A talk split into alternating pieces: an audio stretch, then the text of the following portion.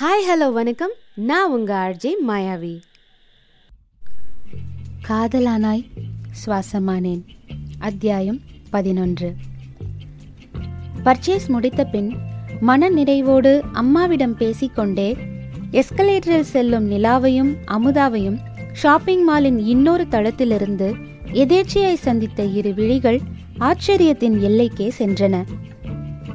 சில மணித்துளிகளின் தீவிர யோசனைக்கு பின் ஓரளவு கிரகித்ததும் தன்னிச்சையாக இரு கால்கள் அவர்களை நோக்கி துரிதமாக எட்டெடுத்து வைக்க தொடங்கின. கிட்ட நெருங்க நெருங்க உறுதியாக அடையாளம் கண்டுவிட்டதால் பெயர் சொல்லி அழைத்தவாறு ஓட்டமும் நடையுமாய் தங்களை பின்தொடர்ந்து வரும் நபரை அமுதாவும் நிலாவும் கவனிக்கவே இல்லை. அவர்களை தவிர பக்கத்தில் இருந்தவர்கள் கூட திரும்பி பார்த்தாயிற்று. இதற்கு மேலும் தாமதித்தால் அவர்களை தவறவிட்டு விடுவோம் என பதற்றம் தொற்றிக் கொண்டதால் மூச்சிறைக்க ஓடி அவர்கள் இருவரையும் மறித்தவாறு வந்து நிற்கும் ஒருவனை யாரென அடையாளம் காண முடியாமல் நிலாவும் அமுதாவும் ஸ்தம்பித்து போயினர். ஒரு நிமிஷம். என்பது போல் கைகளை காட்டியபடி மூச்சை இழுத்துவிடும் முயற்சியில் ஈடுபட்டிருப்பவனை உனக்கு தெரியுமா? என்பது போல் கேள்வி பார்வையோடு நிலாவும் அமுதாவும் ஒருவரையொருவர் பார்த்து சைகை மொழியில் பேசிக் கொண்டிருந்தனர். மெல்லிய புன்னகையோடு அவனே தொடங்கினான். நீங்க அமுதா அத்தை தானே? ஆமா உனக்கு எப்படிப்பா தெரியும்?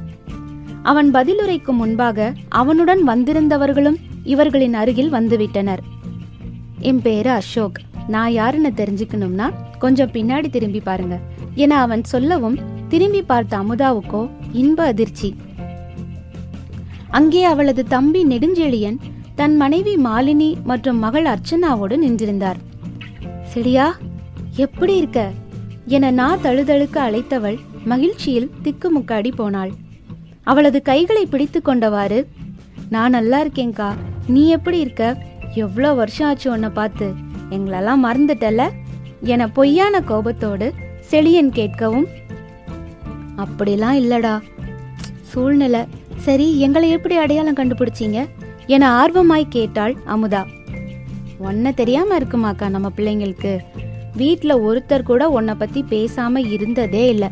சின்னதுல இருந்தே போட்டோலாம் பார்க்கும்போது உன்னை பத்தி சொல்லிட்டே இருப்போம் பசங்களுக்கு. அதான் நம்ம அசோக் உன்னை தூரத்துல பார்த்ததும் உடனே எங்க கிட்ட கூட சொல்லாம வேகமா வந்துட்டான். அவனை ஃபாலோ பண்ணி நாங்களும் வந்துட்டோம்.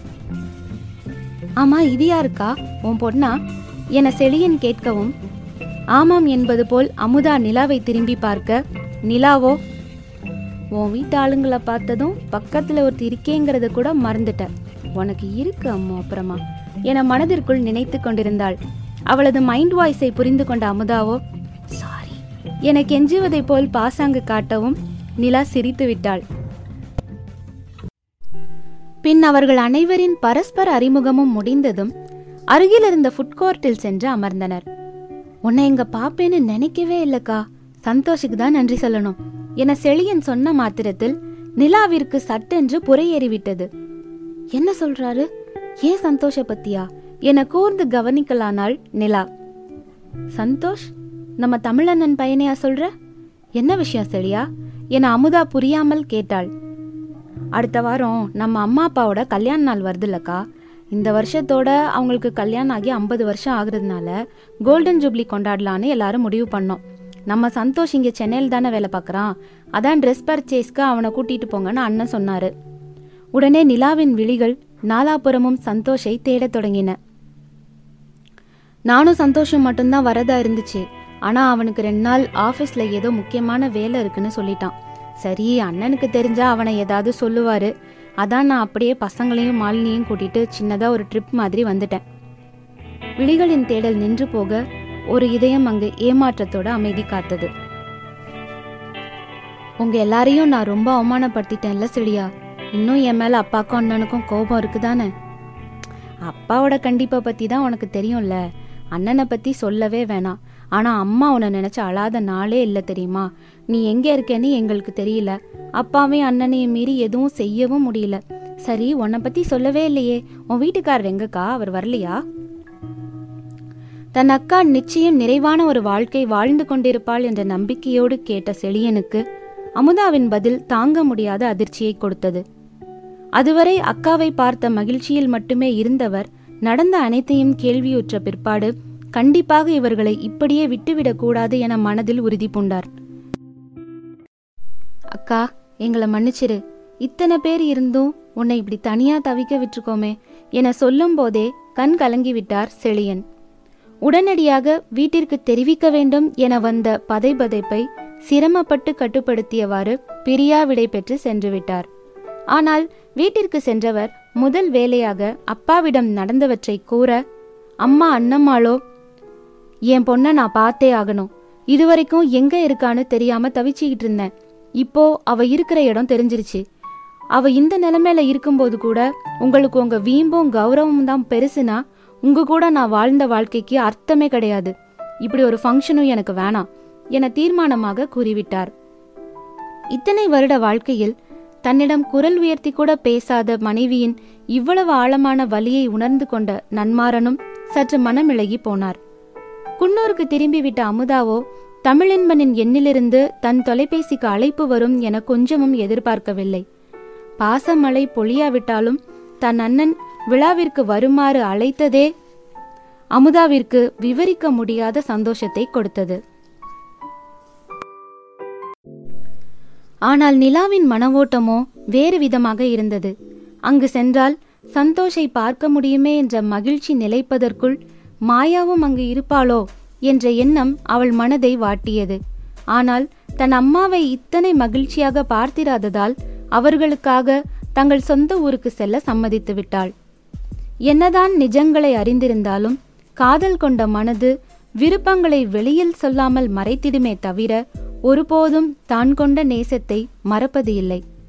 மாயாவை பற்றிய எண்ணங்களா இல்லை தான் சந்தோஷ் மீது கொண்ட காதலா என நிலாவின் மனது வைத்த பட்டிமன்றத்தில் அவன் மீது வைத்த கண்மூடித்தனமான ஆசைகளே வென்றது. யோசித்து யோசித்து களைத்து போன நிலாவின் இதயம் சந்தோஷ் எந்த நிலைமையில் இருந்தாலும் சரி ஒரு முறையாவது அவனை நேரில் கண்டால் போதும் என கெஞ்சும் நிலைக்கு வந்துவிட்டது. அவனிடம் காதலை சொல்லத்தான் வரைமுறைகள் உண்டே தவிர தன் மனதில் இருக்கும் அவனை வெளியில் போகச் சொல்ல யாருக்கும் உரிமை இல்லை என்று நினைக்கும் அளவிற்கு சந்தோஷ் மீது பைத்தியமாகி போனாள். அப்போ இத்தனை நாளா சந்தோஷ் என் வாழ்க்கைக்கு தேவையில்லைன்னு நீ சொல்லிக்கிட்டதெல்லாம் பொய். உன்னை நீயே ஏமாத்திக்க முடிவு பண்ணியிருக்க. அப்படிதானே? நிலாவின் மனசாட்சி தேக்கி வைத்திருந்த அவளது ஆசைகளை கேள்வி கணைகளால் துளைத்தெடுக்க அவளை அறியாமல் அழ ஆரம்பித்தாள் நிலா. எத்தனை முறை தண்ணீரை முகத்தில் வீசி அடித்தும் அவளது சிவந்த விழிகள் சகஜ நிலைக்கு திரும்புவேனா என்றது. இதோடு பத்தாவது முறையாக அம்மா வந்து பாத்ரூம் கதவை தட்டியாயிற்று என்ன பண்ற நிலா? வா கிளம்பணும் கால் டாக்ஸி வந்து ரொம்ப நேரம் ஆயிடுச்சு. இதோ வந்துட்டேம்மா என்றவள் முடிந்தவரை ஒப்பனைகளை சரி செய்துவிட்டு போலியாக ஒட்ட வைத்த புன்னகையோடு வா அம்மா போகலாம் என்றாள். மௌனம் பேசும் வார்த்தையாவும் ஏதேதோ ஆசைகள் தூண்டிடுதே. காலம் செய்யும் மாயம் போதும். சூடாத பூக்களும் வாடிடுதே.